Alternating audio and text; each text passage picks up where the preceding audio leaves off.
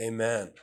Join me in John chapter 13. That'll be our passage of scripture today. You can find that in the Bible in their, your pew there on page 754. Good morning. It's good to see you this morning. Hope you feel right at home because you are. Um, there's an opportunity I want to make sure that you're aware of. I hope that each week you take advantage of the bulletin that we provide on Sunday mornings and also the weekly email uh, that we send out so you stay on the same page, have an idea of what's happening here at our church. But there's one thing I want to make sure that you're, you're aware of. We're offering 21 days of hope over the next 21 days leading up to Easter. We're going to provide you with a daily email devotion. Uh, it'll be Monday through Saturday. It'll be off on Sundays, so we hope that you are here with us and then there'll be a few text messages uh, sent through. The way this works, if you're already signed up to receive the text messages and emails that we send, you're going to receive those.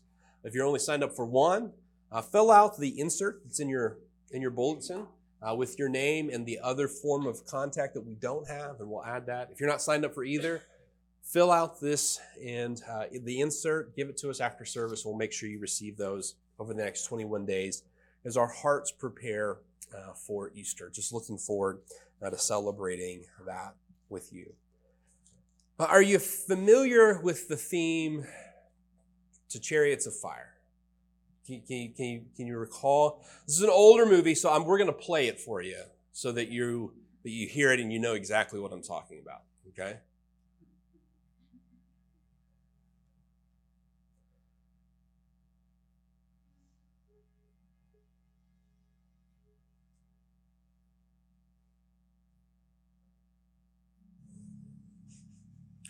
Hopefully, when that drops, you begin to recognize it, right? And probably for most of you, you're picturing something happening in slow motion. That movie came out in 1981, and it was about um, the, the famous Olympian Eric Liddell, who had um, he had run in the Olympics, but he was a devout Christian, and his race was on a Sunday, and he didn't feel like he could run on Sunday, so he changed his event and then won a different event. But when that movie came out, there's this iconic moment in the movie where that theme, that score is playing, and he is running on the beach, and they go into slow motion. And when I was in college, we had this, this whole genre of skits that we would do.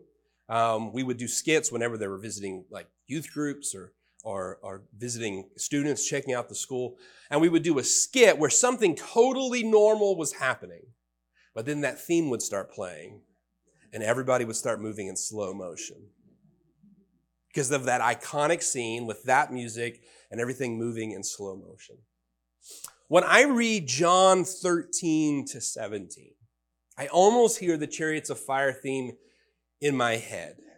Because if you read Matthew, Mark, and Luke, they give us the events of the final week of Jesus' life all in the same pace. And, and, and most of them give us an incredible amount of detail about what happens in Jesus' life. The majority of what we find about Jesus' life is really about that last section, that last period of his life, but especially the last week. But John while those others follow the same pace and give us kind of the historical details, John turns on super slow motion. And he gives us this glimpse into the background of all of these conversations that Jesus is having. These conversations that he's having with his disciples, these moments that are taking place, and we kind of see the things that are happening behind the scenes. And I'm so thankful for Matthew, Mark, and Luke giving us here's the narrative and the historical events that happened in Jesus' life. But I love having this different perspective from John of here's the conversations Jesus is having with the disciples. And John 13 tells us the story of Jesus' Last Supper. But chapter 13 and verse 1 kind of gives us what is a preamble to these next four chapters. It tells us what is the driving force behind everything that is going to happen. Read John 13 and verse 1 with me. Now, before the feast of the Passover, when Jesus knew that his hour had come, that he should depart from this world to the Father, having loved his own who were in the world, he loved them to the end. Right now, we're in a series where we're looking at how should you live if you found out you only had 30 days to live? And we're answering that question by looking at the life of Jesus who knew his time was running out. Here in this verse, it tells us that he knew his hour had come to depart from this world. And this is significant because we have all of these occasions in the Gospels, in Matthew, Mark, Luke, and John, that tell us that there were times that people wanted to kill Jesus. That authorities or crowds, mobs wanted to kill Jesus, and either through using wisdom and avoiding it, or through supernatural means of just slipping through the crowd, he had avoided being killed. But now that he knows his hour has come and the time is right, he will walk at the end of this evening that John chapter 13 happens in, he will walk directly to those who wish to arrest him. He will walk directly to his torture and his execution. He knows what's going to happen. He knows what is coming. Uh, a couple of months ago, maybe a month ago, in our community group, while we were working through our Alpha course, one of the discussion questions was something along the lines of, um, what, what would you do if you could know the future? Or, or would you want to know the future? And I was kind of surprised at the responses of some of the people in our community group because there were a few that said, I wouldn't want to know what's going to happen.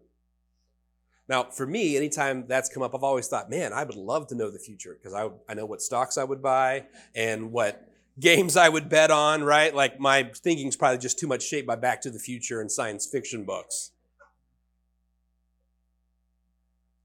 But several people in the group said, I don't, I wouldn't want to know. And studying for this sermon, one of the, the, the writers pointed out that he also wouldn't want to know the future because scripture tells us that sufficient to the day is the trouble thereof. In other words, every day has its own troubles and worries. Dealing with the present is hard enough right? Figuring out how to get through this day. And that's without knowing all of the days that are to come. And he pointed out that Jesus knew. Jesus knew all the days that were to come. And Jesus knew the suffering that he would experience. Jesus knew his entire life how he was going to die. Jesus knew the pain that he was going to endure. And, and think that the stress that that must have caused to know this painful, excruciating death that awaits him. The writer points out, it's no wonder that when he kneels in the garden to pray on this evening, that he sweats drops of blood as the capillaries near his skin burst because he is under such great stress thinking about the imminence of this thing that he has known is coming all along. Jesus has known. And yet, knowing that, he comes to this moment, and what does he do? He has a meal with his friends, his disciples.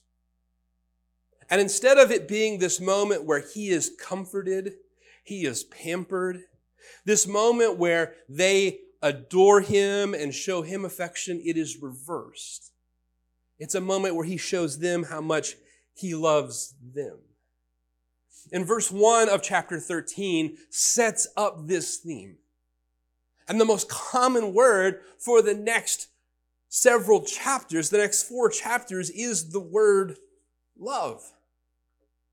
Because as Jesus is headed toward this moment that he knows is coming, he is driven by love. And being driven by love, he serves the disciples. He comforts them. He gives them promises. He loved them deeply. So far in this series, we've looked at how Jesus lived when he knew the end was near. We've seen that he lived in the moment. We've seen that he looked beyond to the needs of others. And we see today that he loved deeply. How did Jesus live when he knew he only had days to live? He loved deeply. When Jesus knew that his hour had come, that he should depart from this world to the Father, having loved his own who were in the world, he loved them to the end. John says, having loved his own. And this verse points out that this wasn't something that was new. It isn't that Jesus got to the end of his life and said, you know what? For these last 30 days, I'm going to love people. For this last week, I'm going to love people. He had been loving them. This was something that was consistent in his life. Spurgeon points out that how a man feels when he comes to a real crisis in his life is cultivated. It's, it's the, the, the demonstration of what he's felt most strongly throughout his life. He says you might feel a whole range of things throughout life. But when you have a crisis, the thing that you've melt, felt most powerfully is what will come to the surface. And he quotes a proverb that says, the ruling passion, the ruling passion of your life is strong in death. And so when, come, when someone comes to the end of their life, the thing that they've been about all of their life comes to the surface. And what comes to the surface in Jesus' life here at the end is a love that he's had from the very beginning because he's loved the disciples. Not just ever since he got to know them, but before he even got to this world. He had been loving. Scripture makes it clear that in a general way, God loved the world, and that's the whole reason that Jesus is here. Jesus has loved these disciples before he even arrived here on earth, and then he comes into their lives, and each one in their own way invites them to follow him. They each have their own origin story. They each have their own interaction where Jesus invites them to become one of his followers. Just like each of us have our own origin story, where God loved us before we ever knew him. And he came into our lives, and in our own messed up ways, he reached out to us and he called us and invited us to follow him. He knocked down walls. He lit up darkness. He exposed lies. He showed us his love for us. Everyone here who is a disciple of Jesus Christ can tell their story of how they came to know the love of God in their own lives. He got your attention. He called you to follow him and he made you his own. This passage says, having loved his own. And what a wonderful thing it is to be called his own. Now, I know that in our culture today, it's not really in vogue to call someone your own or say he's mine because we don't own people and whatever other woke nonsense people have thinking about this idea. But Jesus' disciples were his own. Not only because he called them, to follow him, not only because they had agreed to become his disciples and follow him every step of his journey, not only because they had decided to trust him and follow his teachings and believe in him, they were his own because he was going to buy them with a price. What's about to happen on this evening is Jesus is about to be arrested, tortured, executed, killed on a cross for crimes he did not commit, to pay the price for sins he did not commit.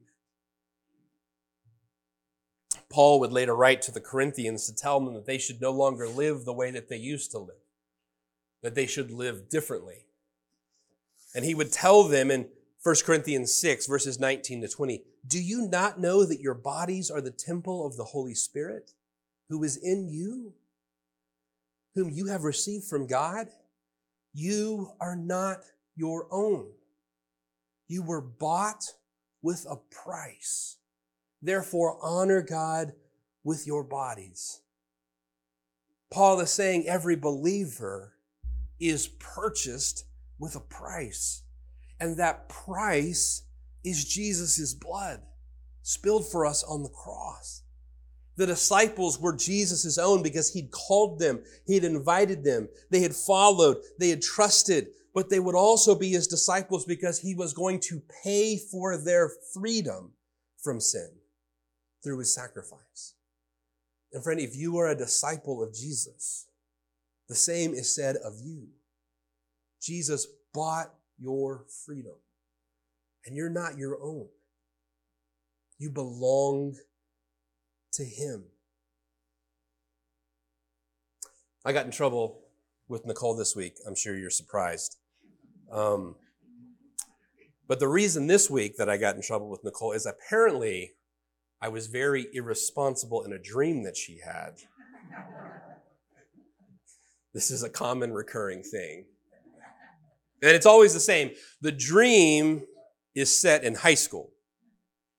And whenever she says, I had a dream the other night and we were in high school, I go, oh boy, what did I do this time? Because the, the common recurring theme is that we're in high school and I'm being my usual high school self, right? Being irresponsible in some way, not being as thoughtful as I ought to be, that kind of thing. I'm much better now. She, I never get in trouble in her dreams that are present day. But the truth is, if we were to go back to that time in our lives, I had been liking Nicole some time before we started dating. But through some high school drama, I had, I had come to hear that she liked my best friend. And so for that reason, I, I stepped back.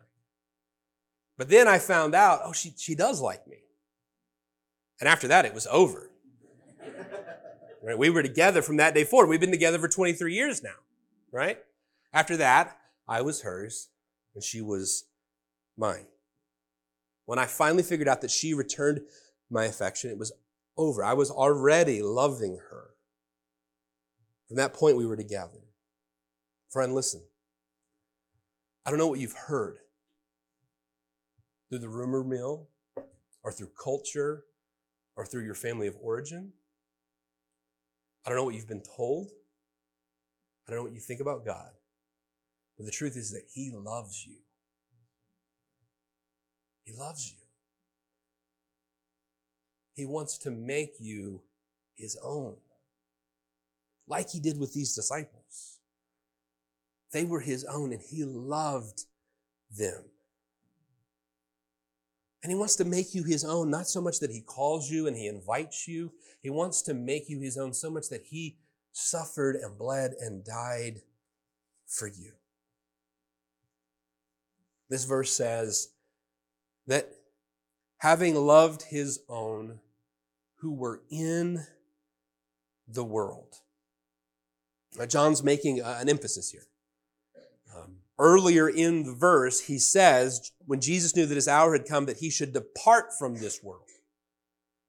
So he, he's talking about the fact Jesus is going to leave the world, but Jesus loves his own who are in the world. So there's, there's this coming separation that's happening. Jesus is leaving, but they'll still be here in the world. He loves these people that he's going to leave behind. And let's not miss the fact that that's incredible. Because Jesus is leaving this world to go to heaven where he belongs, where his nature and his holiness and his glory is respected for what it is but he loves people here on earth.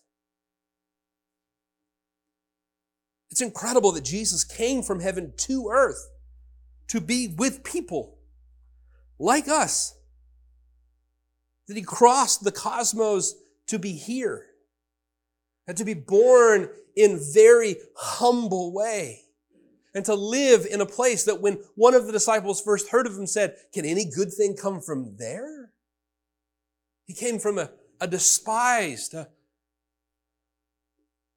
disrespected place.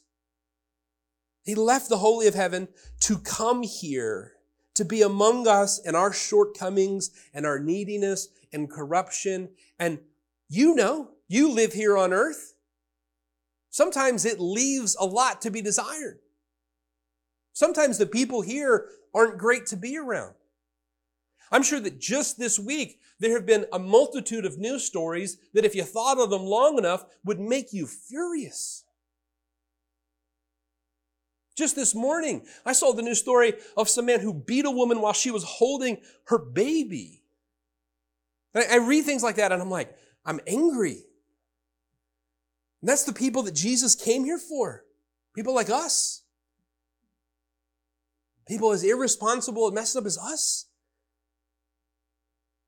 And there's this separation that's coming, and Jesus is going to go back, but he is still holding on to and loving the people who are here. He's not saying, man, I cannot wait to get out of here.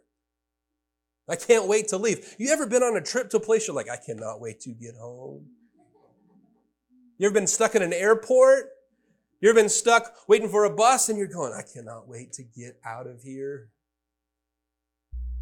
The food is horrible. The people are rude. Jesus is not saying, Oh, the end is here. I am out of here, man. My departure is at hand. I cannot wait. No, he is loving these people that he's with until the very moment. And if you read the Gospels, we know that these guys, they were constantly messing things up.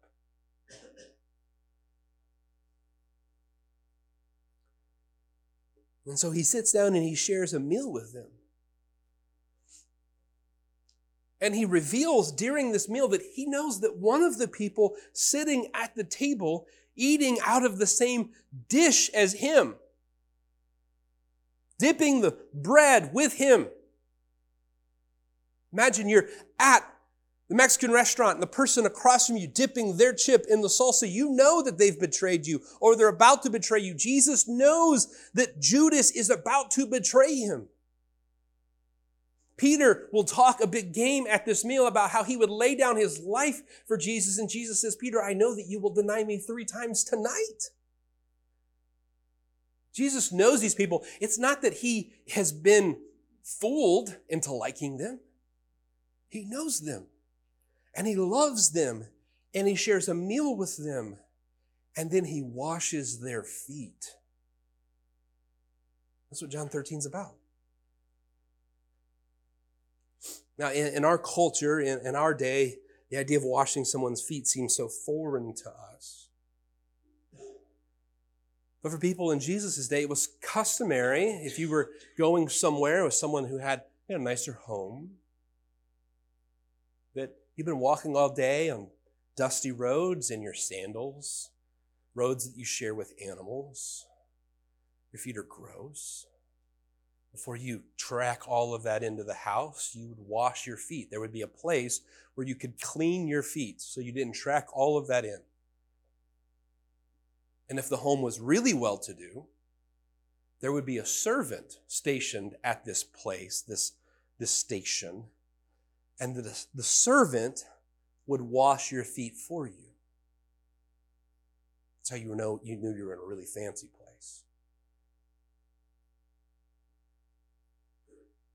Nobody had, had prepped a spot to wash feet for this meal. They're, they're eating in, in a home that is not their own. They're eating in the upper room, a place that has been prepared for them, but it's not theirs. They get there, and Jesus washes their feet. He does the job that a servant would do for them. What better picture do we have of Jesus stooping down to be here among us in this world than him stooping down to our very feet and washing the disciples' feet? He would show them love in these visible ways while he was with them. He would then give them promises of the place he was preparing for them. He was showing them love, much like someone who knew their time on earth is limited would show love to their family. If you found out you only had a month to live, you probably would set your affairs in order. You would have items that you wanted to give to specific people in your family. You would want to make sure that they got those things that carry that significance. You'd spend time with them.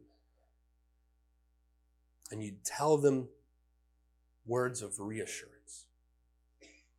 That's what Jesus is doing here. He's communicating his love to the disciples in tangible and practical ways. Are you familiar with uh, the five love languages? It's out of a book, great book. Um, the five love languages are, are words of affirmation, acts of service, gifts, quality time, and physical touch. And the concept of the book is that oftentimes we love a person, but we're communicating our love to them in our love language, the way that we receive love, and they need to hear it in their love language. So, for example, if, if your love language is acts of service, you will do acts of service for this person, and it doesn't really have an impact on them because that's not their love language. They're like, oh, thanks. But what they need is they need words of affirmation. And so when you know the love language of the person you love, you communicate love in their language so that they can feel it, sense it, appreciate it, understand it. You know what Jesus is doing here?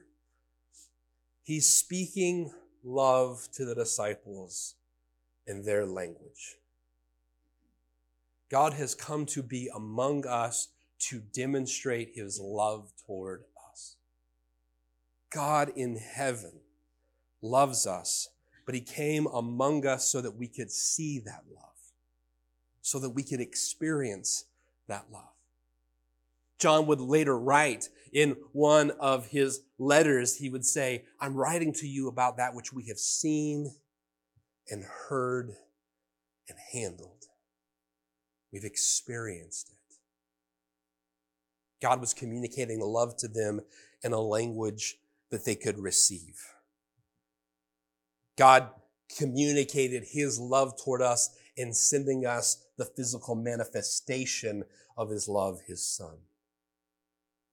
And now, Jesus has returned to be with the Father. But in this moment that he's with the disciples and he's showing them this love, he makes sure that this love will continue to be communicated to others. Look down at verses 12 and 13. So when he had washed their feet, taken his garments, and sat down again, he said to them, Do you know what I have done to you? You call me teacher and Lord, and you say, so say, well, for so I am. He's speaking of the fact that he's just washed their feet. Verse 14, if I then, your Lord and teacher, have washed your feet, you also ought to wash one another's feet. For I have given you an, an example that you should do as I have done to you. Most assuredly, I say to you, a servant is not greater than his master, nor is he who sent greater than he who sent him. If you know these things, blessed are you if you do them. I'll skip down to verse 34. Jesus says, A new commandment I give to you, that you love one another, as I have loved you, that you also love one another. By this, all will know that you are my disciples if you have love for one another. Jesus wants this communication of his love to continue even after he has left. Now, this is Thursday night in Passion Week. Okay? Passion Week, we have Easter Sunday, we have Good Friday, the day that Jesus died on the cross. Often, Thursday is referred to as Maundy Thursday. And the reason that it's referred to as Maundy Thursday is it's taken from the Latin word for mandate. Because on Thursday, Jesus gives a new mandate or a new command to his followers. He commands us to love one another as he has loved us. to show one another love as he showed us love. Now, Jesus doesn't command you to do something that's impossible. Rather, he commands you to do something that he empowers you to do, that he enables you to do. And he gives us an example to follow. There's a reason that the church is called the hands and feet of Jesus. Because we are to communicate to the world this love that Jesus communicated to us. We're to be that love language to the world. The new commandment he has given us is to love one another like he loved us. Bruce Tillman tells a story of a church in Pittsburgh. The church in Pittsburgh um, was, was a week was really snowy. Snowing so hard, so icy that nobody was getting out. There was a family in this church that their son had leukemia. And they had their son at home and they were caring for him, but he'd become ill. His fever was constantly increasing. They were talking with the doctors, and the doctor said, You need to get your son to the hospital. And so they reach out to the hospital, and there are no ambulances available because of the storm. And so they reach out to their church. They call their pastor. The pastor's car is broken down, it's not available. And so the pastor reaches out to the elders of the church. And one of the elders says, I'll go. And he gets in his car, and the storm is so bad, and the hilly, icy roads of Pittsburgh are so bad that he is in three fender benders before he gets to their house. But he continues, he doesn't stop, he keeps going. And he finally gets to their home. The mother and the father and their child, they come out, and the mother and the son in the front seat, wrapped up in a blanket, get seated, and the father gets a seat in the back of the car. And the church elder takes a moment to try to figure out what's the safest way to get from here to the hospital.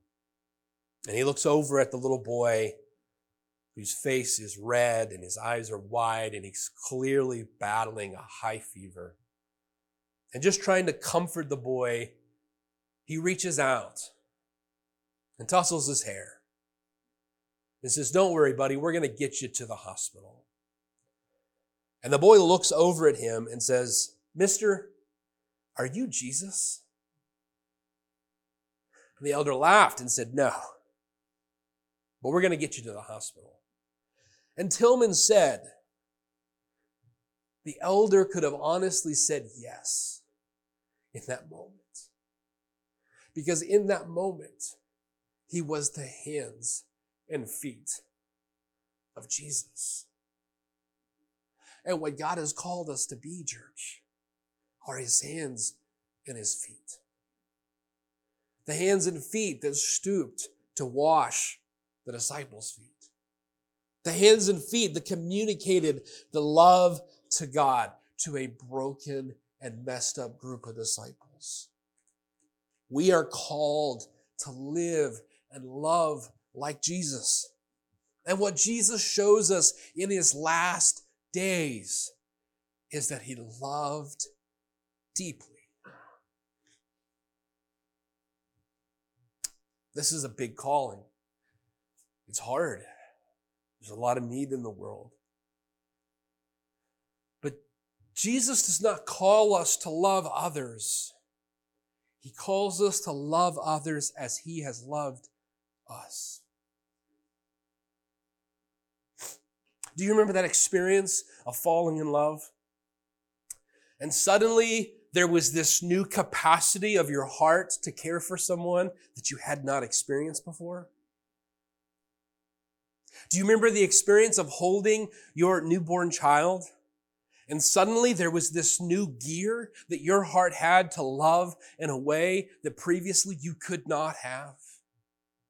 when we experience the love that God has for us, when we recognize the sacrifice that He has made for us, when we see what it is that God has done in spite of us and in spite of our sin out of love for us, when we experience that love, we are given a new gear, a new capacity, a new ability to love others. He calls us to love others as He has loved us. If you find yourself struggling to love others, the answer is not to try harder. The answer is not to find more lovable people. The answer is to experience the love of Jesus.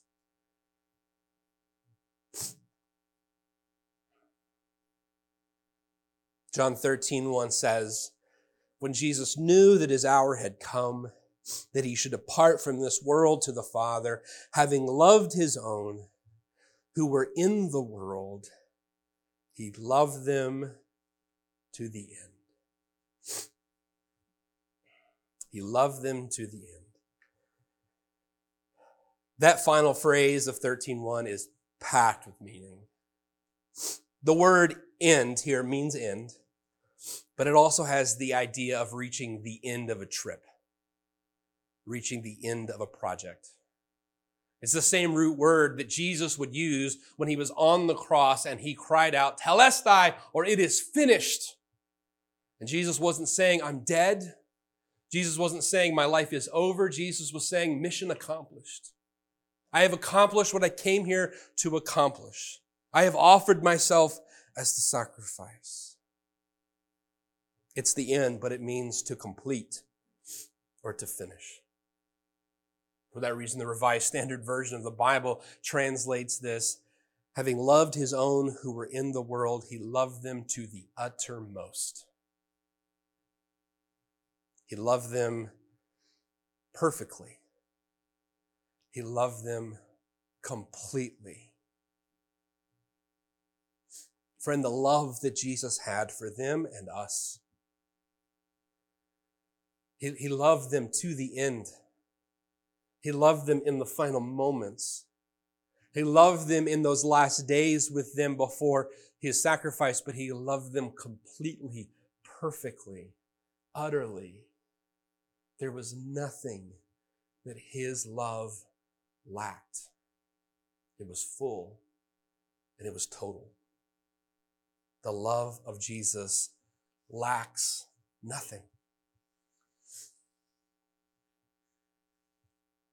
This passage is the preamble of what's going to happen in chapters 13 to 17. But it's also the foreshadowing of Jesus' end, his death. Peter in this passage states, Jesus, I would lay down my life for you. And Jesus says, You can die for my sake. No, Peter, you will deny me. Peter could not die for Jesus' sake, but Jesus would die for Peter's sake and all our sakes. And he would say in just a couple chapters in John 15, 13, greater love has no one than this, than to lay down one's life for his friends. There is nothing that the love of Jesus lacks. It is the ultimate and full and total expression of love. It's complete and it's perfect. And here's what that means for you and me. You and I cannot add anything to the love of God.